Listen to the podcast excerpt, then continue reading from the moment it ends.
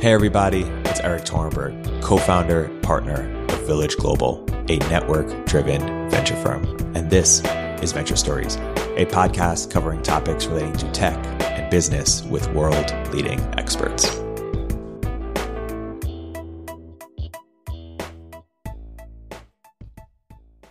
Hey, everybody, welcome to another episode of Village Global's Venture Stories. I'm here today joined by two very special guests, Nick Sharma and Austin Rief. Uh, guys, welcome to the podcast. Excited to be here, Erik. Thanks for having Thanks us. Having uh, so, by way of introduction, uh, Nick, why don't you start and introduce uh, yourself and your expertise, um, and then uh, and then you can talk about why you're excited to have Austin join as well, and we'll have Austin introduce himself. Yeah, so I'm Nick.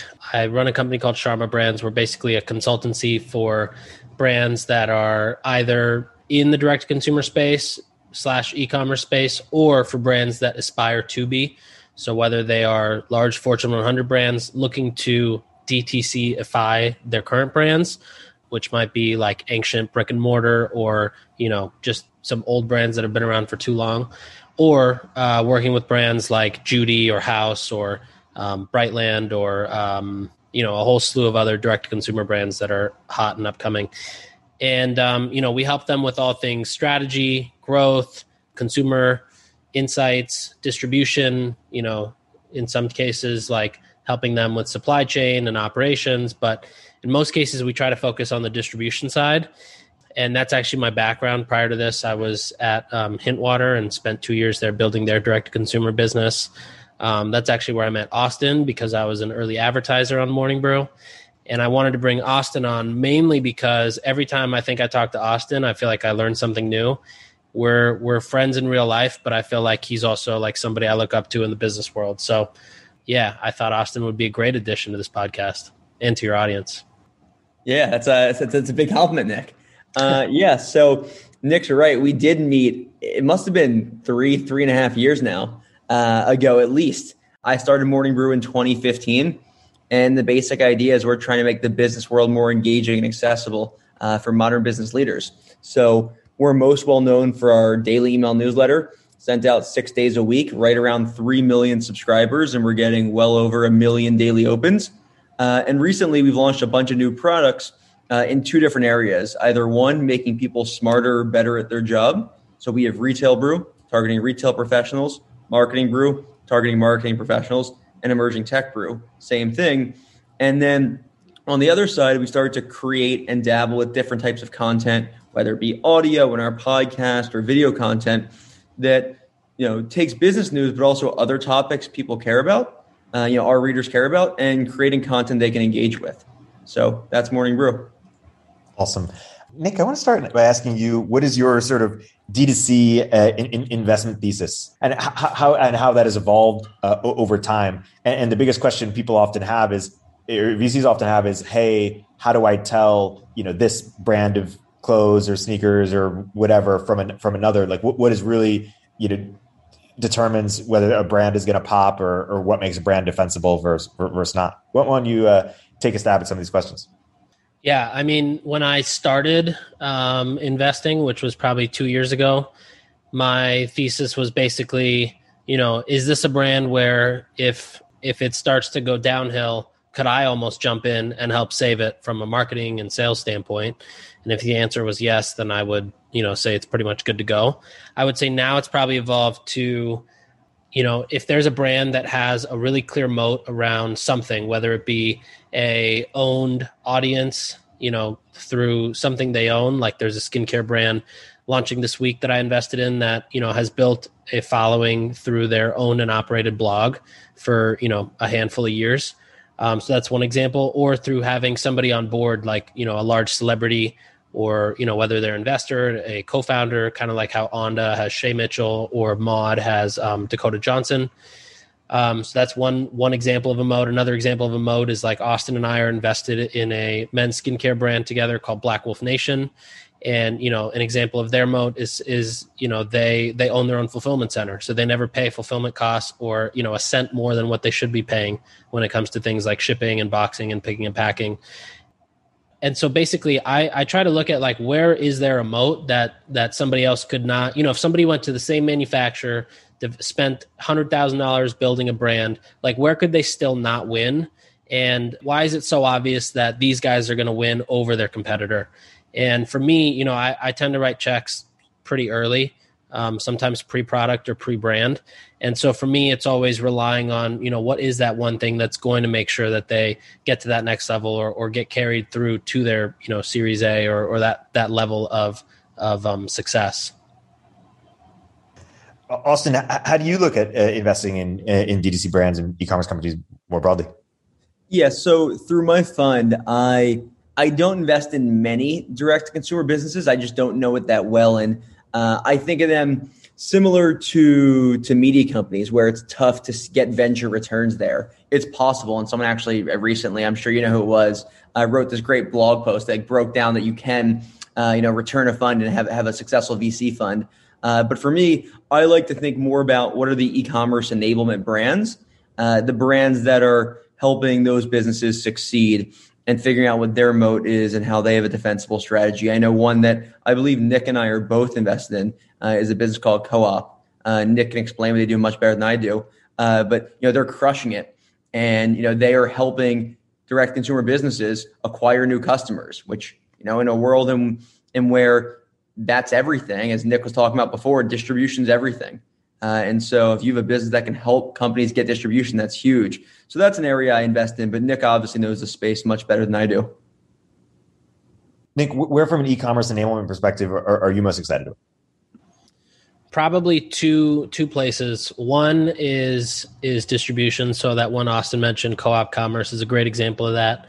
You know, they help brands basically. For example, Erik, if you purchase a pack of um, of Brightland oil on the checkout screen after you've purchased, you will first see a post purchase survey to understand where you came from, and then you'll see probably an ad for something like Caraway pans or the Beverage House, and it's basically the concept of you know somebody's already done the work to bring somebody to that screen and and get the, gotten them to convert. So why can't we you know see if we can stretch that customer and also bring them to a like-minded brand where there is evidence that they share you know a very similar type of customer persona?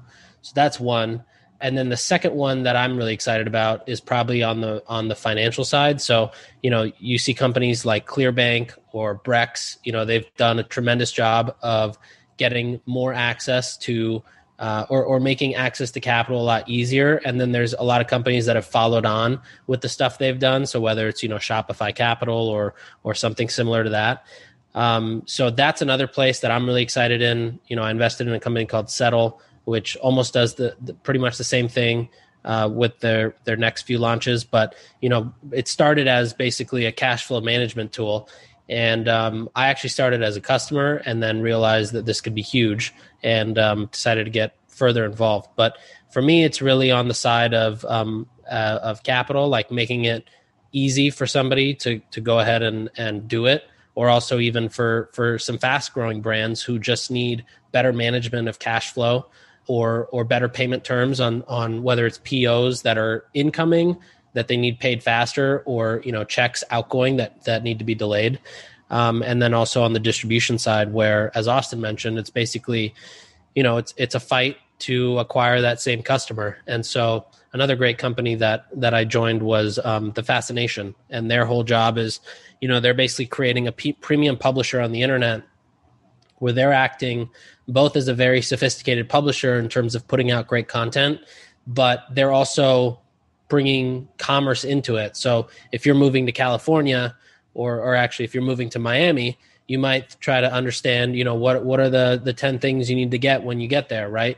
Is it a Judy kit because you don't know about the hurricanes that are about to hit you?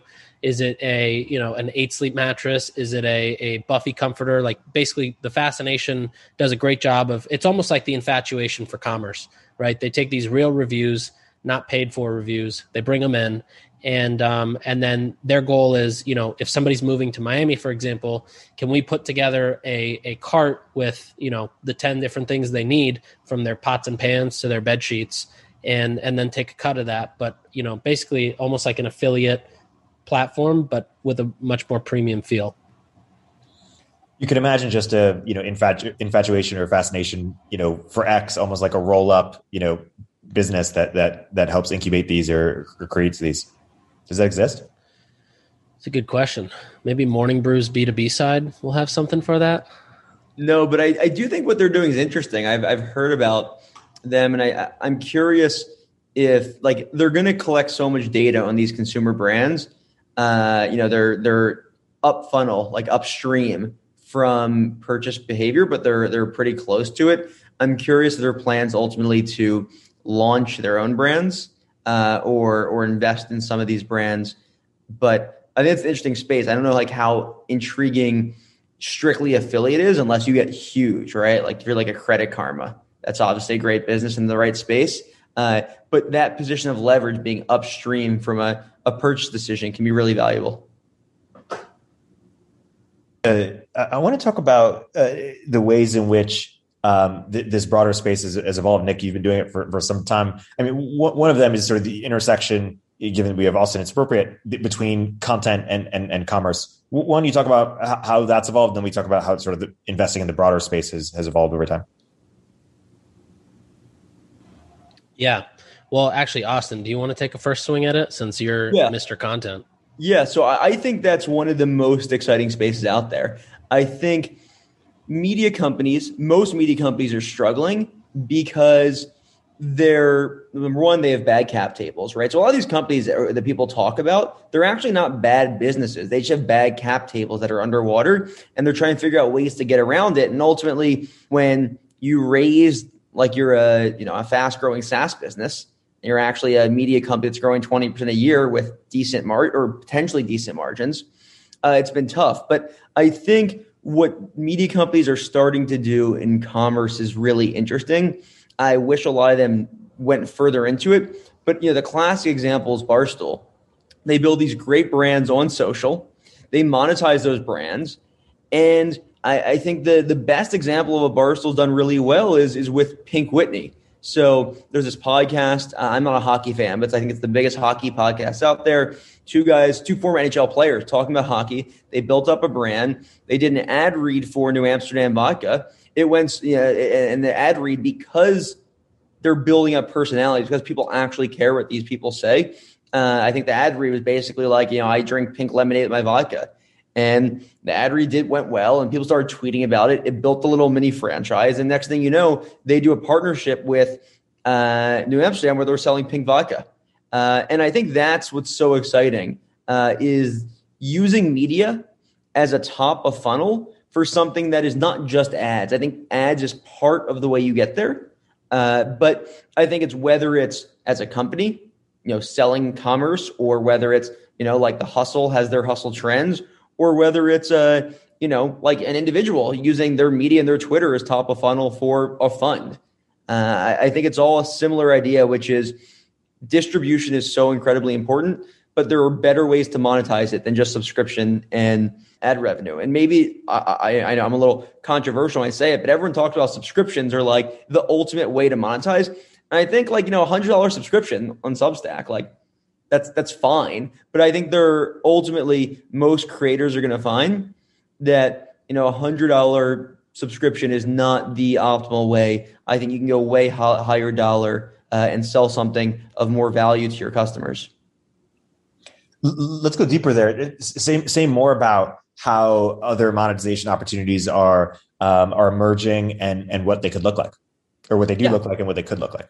Yeah, I mean, so we can you know, you can go through it for a individual creator, but you know you have someone like Web Smith who he I mean he has the full stack, right? So he's he's really executing this at scale uh, for an individual. So he has his newsletter, which I believe he has ads in some days. I'm not positive. He has a, a subscription, but then he also has a twelve hundred dollar a year membership and it's like it's uh, it's the hundred true fans versus thousand true fans. So you know it's twelve hundred bucks a year, uh, so it's high investment, and he's providing true community and value for these people. And and I think he also does investments as a fund as well. So he's really doing the full stack. So from a from a company from an individual perspective, he's really I, I think he's doing well. I think is a, a great simplification here that many content companies should be experimenting with with commerce and uh, a bunch of you know D2C and commerce companies should be creating uh, great content. Um, like that, all of these should be sort of fused together. So, I think it's really hard to create content as a commerce business. I actually think it's easier to create, depending on what the product is, of course, create a product, some physical product as a media brand then a then vice versa. With that being said, when you start talking about SaaS businesses, obviously you know the equation changes, and that's why I've, I've been tweeting about this for for years now. Like SaaS businesses should start to roll up media companies, and they have. So uh, MakerPad just recently got acquired by, I think it was Zapier. Yeah. I think. Yeah. Um, and the Hustle got bought by HubSpot, and it, it just it makes so much sense from a like a it's such a positive sum game. Number one, there's multiple arbitrage where it's like SaaS businesses are trading their 30 times ARR dollars for media companies that are happy to sell at four times revenue. So it's a it's it's you know it's basically like free arb it's arbitrage. It's like free a free acquisition. And two, they have that audience. But as someone who went through this and had some of these conversations and has these conversations, it is easier said than done for these things to happen, uh, for these deals to get done. But on the other hand, there also aren't that many brands to buy. So if you're a SaaS business, uh, I think it makes total sense to buy a brand. But as each one gets bought, there aren't that many brands where the audience truly gives a shit about what they say. Yeah, that, that makes a lot of sense. It's interesting. I mean, so people often comment on how you know sort of the internet has led to sort of this this great barbell where what happened to retail stores is that they got stuck in the middle because you know Alex Danco has a series of posts where it's like a purchase behavior is either the exact thing that I want, this like hyper niche, hyper customized, you know, a specialized sort of product, or it's sort of you know whatever the aggregator is. It's sort of you know Amazon. It's just like cheapest, most convenient. You know, I just go to that one place for for everything else, or it's the exact thing that what I want. And retail stores kind of got caught in the middle of being neither of those two. I'm curious if you'd you know edit the characterization of of that phenomenon. And I also wonder if sort of you know most media sites are also basically like the retail stores, uh, uh or at least sort of legacy media sites that they're they're not like hyper specialized, hyper customized. And we have many emerging, many blogs, many Substacks, et cetera. Um, and then we have you know sort of Facebook and uh, but we don't you know most legacy uh, uh, and maybe New York Times in there too. I don't know, but most legacy media sites are sort of caught in the middle. Any reactions? A hundred percent. That's where these companies got in trouble five years ago, is they thought they were Facebook and they were going to have that distribution. They don't. And at the end of the day, no matter how many page views you get, Facebook has more. No matter how many you know views you get, video views you get, YouTube has more. And so I think the definition of scale in media is Facebook, Google, Netflix, Amazon, Apple, you know? And then if it's not if it's not distribution, it's got to be the best content in the world. Like it has to be unbelievable. And like I don't even know who you put in that bucket, right? Like you probably put like Disney, right? And Disney's trying to flex both. And that's why Disney can be incredibly powerful. But yeah, if you're not, you know, best it doesn't need to be best content in the world for every person. It needs to be best content in the world for your demographic or your psychographic. So like Ben Thompson, right? Best in the world for the people who read that. You know, uh, other people. But yeah, way too many people try to be all things to all people and then you're you're nothing to nobody. Yeah. And and I know I know also you think a lot about sort of media in, in the broader sense in terms of where we've been and, and where we're going. Why don't you help uh, you know contextualize it by adding a, a, any thoughts on either the history or the future that we haven't yet yet covered? What, what would you add or help contextualize this conversation? The the future is going to be really interesting, right? The, the, there's going to be they're going to there's going to have to be new models for success because what what's happening right now isn't working and so we we will see, right? Something's gonna have to change. Either journalism or media is gonna have to be again, like we said, top of funnel for other things that are higher dollar, or what I think is gonna all not or I think it's and we're gonna have to go super long tail, and that's why I think Substack ultimately is gonna build something really interesting. It's because Substack to me's ultimate manifestation is not poaching, you know, all these journalists. To me, it's it's about creating a million new content creators who write for their small niche. And when I say Substack, that could be Twitter now with Revue. I actually what they're doing is really interesting because they own distribution. So I actually think that's fascinating. But no matter who it is, the idea of creating content for the long tail, but that only makes sense if your cost structure is essentially zero. So if you start to build up a media company, it changes. But but yeah, I think there'll be interesting models. And then of course, like the New York Times and the Wall Street Journal, they're going to succeed because the paper of record, they have the brand. Everyone else is just scrambling to figure their shit out, and we'll we'll see what happens. Nick, I feel like direct to consumer, like the, the the commerce space, is similar. No. Yeah, very similar. There's there's brands that, you know, like you said, they either have something that makes them win, but in most cases, brands are really good at, at one thing. Um, whether that's really honing in on a certain demographic that they have, you know, pretty well uh, grasped, or uh, actually, I mean, that's that's really it. Like it's it's a, it's really a game of audience in the in the direct consumer world, right? When you find your your first 10,000 50,000 customers, that's kind of what establishes you. And then, and then you start to grow different arms and legs from there. You know, Hint's a great example where they, they were primarily a beverage brand and then they started to expand the beverage line and then they started to understand, okay, you know, there's, there's one, one thing of DNA in, in every product that we put out, which is basically we remove the, the, the shitty ingredients and we add, you know, really rich, flavorful fruit essences. And then they said, okay, now how do we go tackle, you know, if we have a brand that we can leverage, we have something we're known for, which is the fruit. How do we go find other white spaces in the market where we can go in, take the shit out, put the fruit in, and and jump on the shelf? And so it started with sunscreen and um, you know deodorant, and it's moving towards you know a ton of other things like chapstick and other personal care products. But it's it's very similar in the sense that you've got to dominate one segment first, right? And then you can go and play the other segments. I mean, even if you look at like from a, a, a, an example that a lot of people would know is like Gary Vee, right? Gary started with marketing content and and social media, and then now he talks about everything under the sun, right? like wine and sports cars, whatever but it started with kind of building those you know for him it was probably like 1 million super fans around marketing and then starting to then dabble and say okay what are the other you know seven things i could talk about and it works the exact same way in in commerce as well. I mean i've even learned it by i started a newsletter a couple months ago kind of as a joke and then i realized oh wow i could pull you know pretty high open rates and a, and a ton of people reading this every week. But it's it's when you look at the analytics it's very specific to the content. So if there if the content is really dialed in right starting with like the subject line all the way down to the end then the open rates overall tend to be really high. And when it's not as dialed in the open rate falls because you know there's obviously some effect of people telling other people to read it or forwarding and whatnot. But yeah i would say commerce and and content go pretty hand in hand in terms of like trends and and how they interact.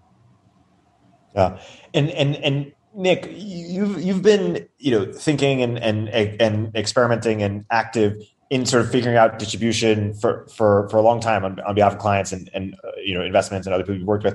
H- how has that evolved uh, over time, and, and where are we right now and going forward in in figuring out uh, you know how to do distribution for for companies?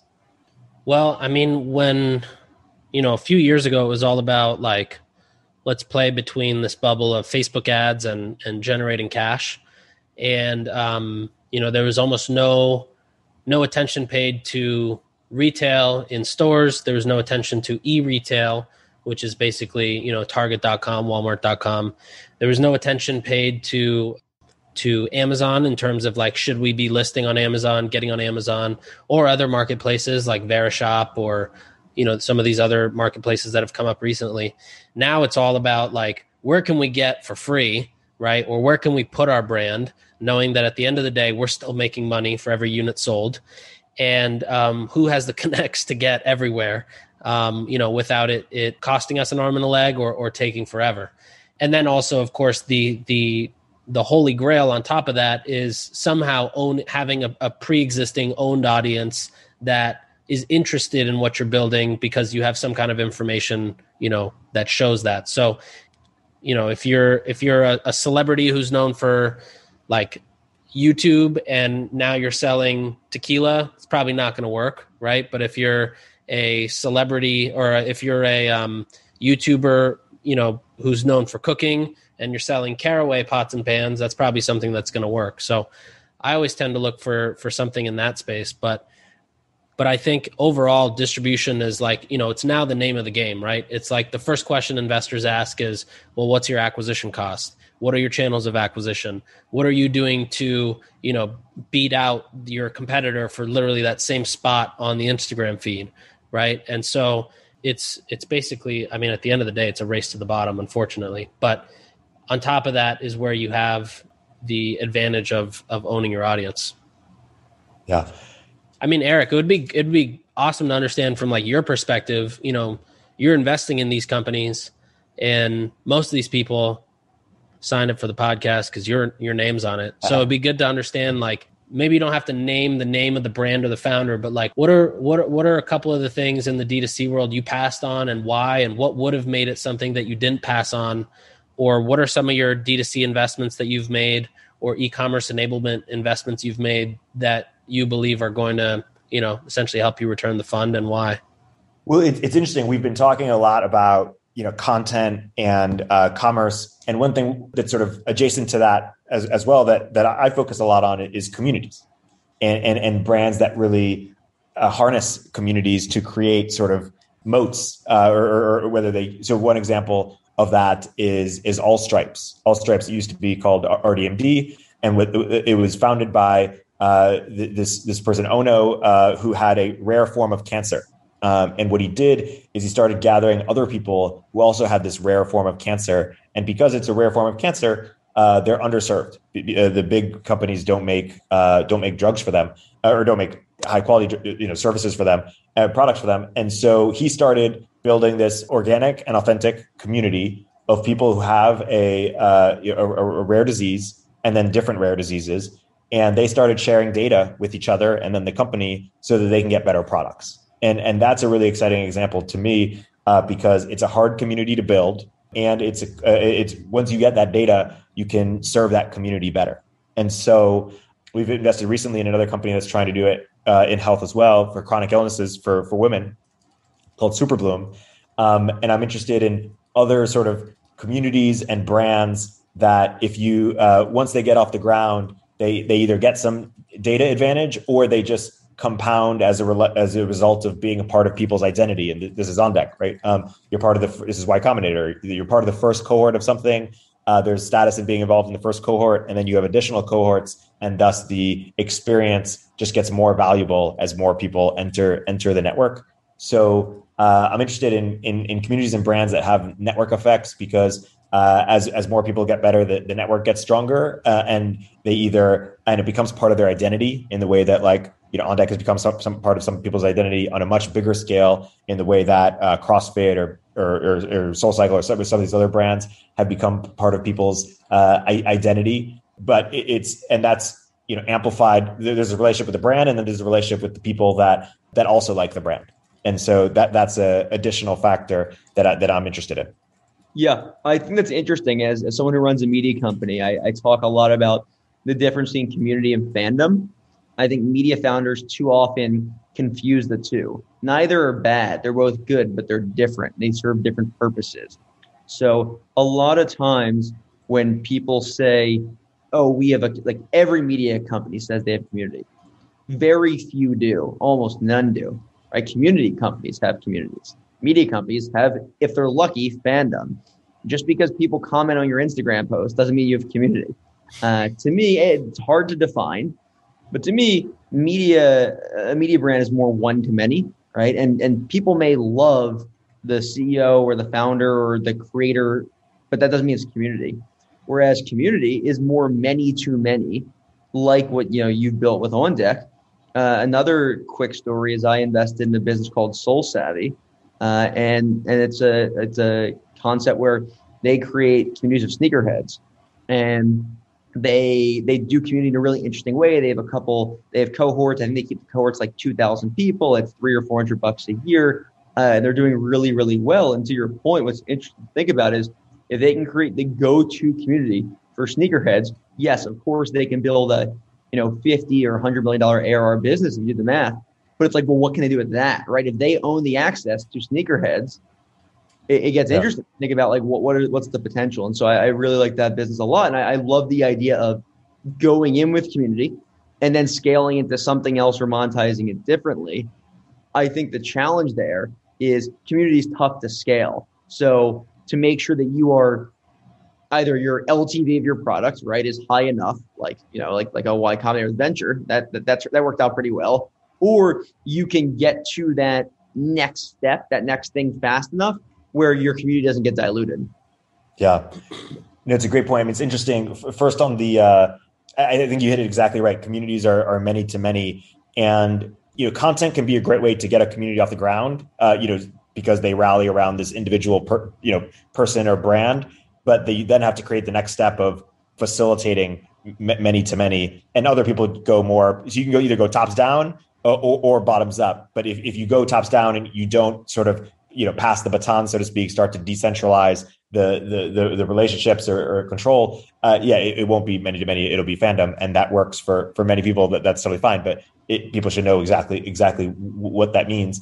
One thing that i heard recently that i thought was super real was if you don't have a group of customers who would jump on Clubhouse to talk about your brand or your you know whatever's new or updates or whatever you're launching or even another good example is like if you don't have a reddit community that has a very engaged and active you know basically group of users that is that's always talking about updates or what's new or their concerns their problems you know things they like or dislike or, or want to see then you don't have a community. You simply just have super fans or fans. And one of my favorite brands that that I think show a great sign of community are is probably like Soul Cycle. You know, if you go to any social platform, there's not only the social channels of a Soul Cycle, but also you know customer created groups, uh, whether they be Facebook groups, chat rooms, Reddit communities, you know, Clubhouse meme users, like Instagram meme accounts. I mean, so many things, right? Like that to me is, an, is a great example of community. A lot of people have thought, hey, let's build this product first, and then we'll just, you know, sprinkle community on, on top of it. Um, whereas, you know, in a world where, as we're talking about, distribution is, is the hardest thing now. It's not. It's it's harder to get distribution than it is to, to build the things, so, and that used to be reversed. In that world, uh, community is the hard thing. And so you're seeing people do the opposite, which is build an audience first, build a community first. And then once you own that, uh, think about what products you, you can build on top of it. All the while, you know, maintaining or, or, or realizing that if you sort of lose your your initial value prop or you dilute the community by scaling too much without providing sufficient utility to justify the scale, you know, you, you threaten the the goose that lays the, the golden egg, so to speak. Yeah. yeah. I always say the the best the best time to build your audience was like 10 years ago. You know that quote about the tree and the second best time is now. yeah, exactly. What is going to be interesting is is seeing if there if there's somebody who who thinks they can help these companies that have a lot of these super fans turn them into somewhat of a community, you know, because it requires a ton of time, a ton of you know, like on the street style uh, coordination, marketing, communication, and understanding. But I think it, some of them can be done. You know, if you build a, if if you take a site like Morning Brew and you try to build a community around it, I think that's definitely something that could happen. You know, to discuss the daily news or or whatever it may be but then there's also going to be the question of like well what percent of users care in the first place right like how many people want to just get their newsletter finish their coffee and get on with their day versus how many people want to read the newsletter and then you know whether it's join a clubhouse room to discuss it or you know join a reddit thread or, or whatever an app would be you know to communicate with others and chat about it and and feed off of that so i think that'll be an interesting thing to see in the near future too yeah and i think the thing is you can be able to build community, but not want to because it's a huge commitment, right? Like it's a big commitment.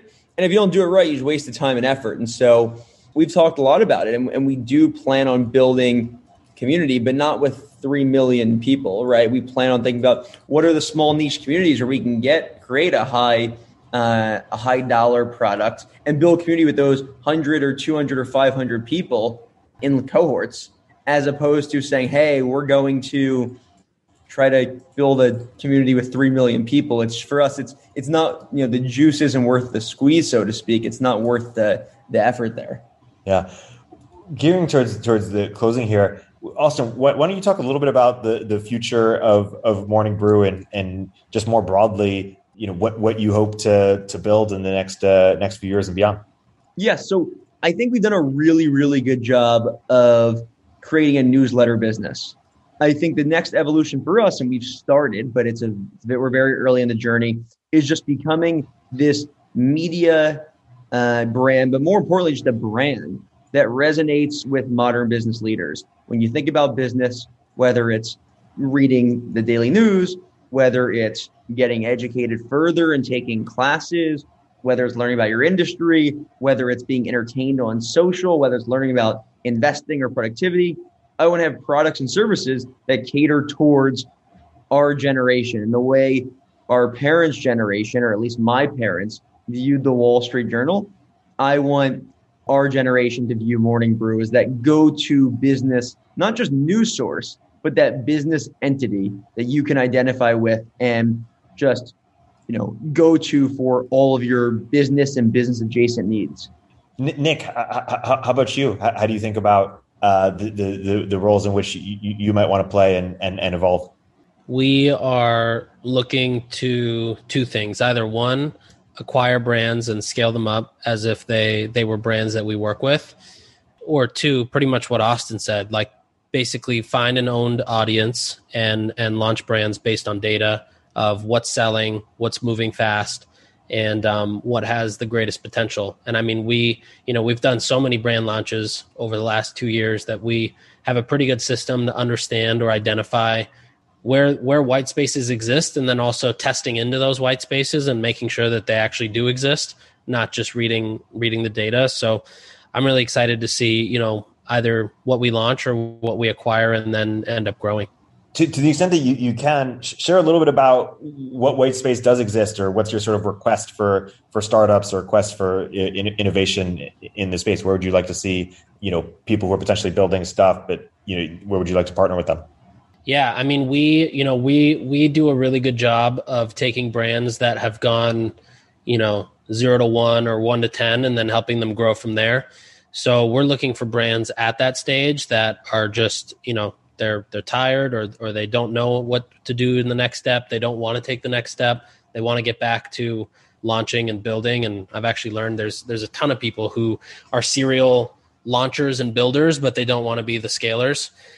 So that's probably the criteria. I mean, as far as like more specific, we're either looking at things that you know that interact with you in, on a daily basis. So whether it's inside your home or outside your home, um, but mainly things that that probably hit your daily routine in some way, um, your daily nutrition, your daily, uh, you know, your daily process of getting ready, like whatever it may be, something in your routine.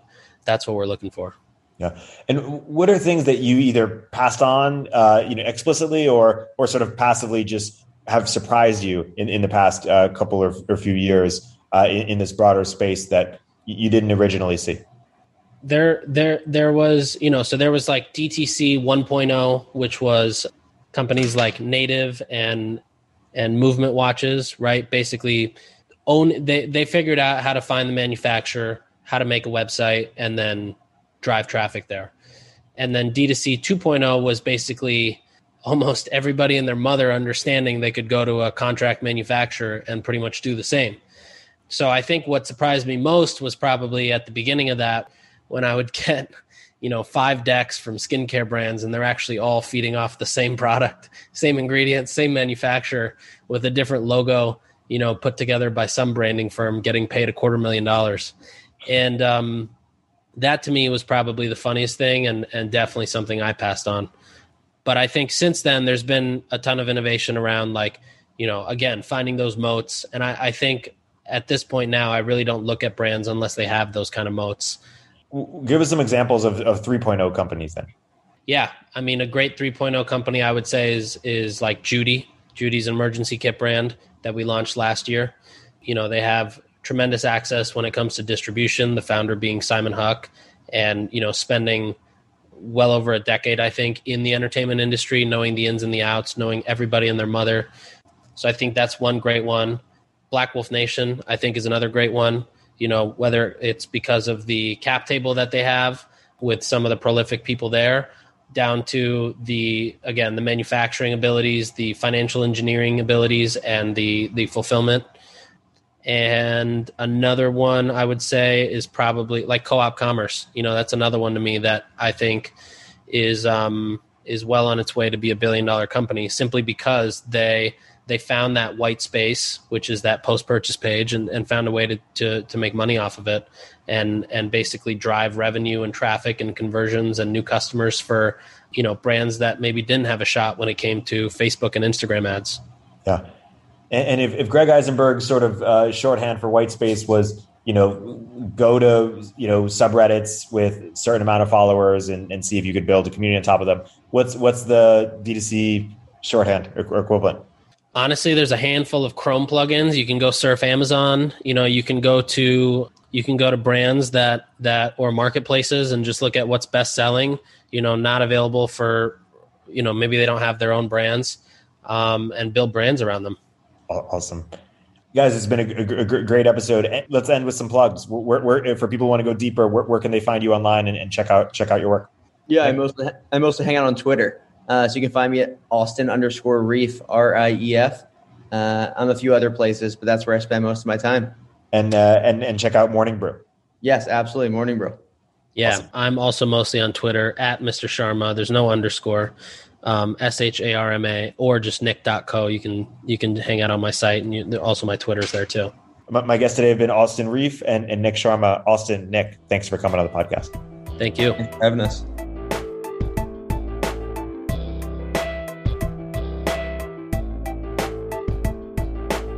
If you're an early stage entrepreneur, we'd love to hear from you. Check us out at villageglobal.vc.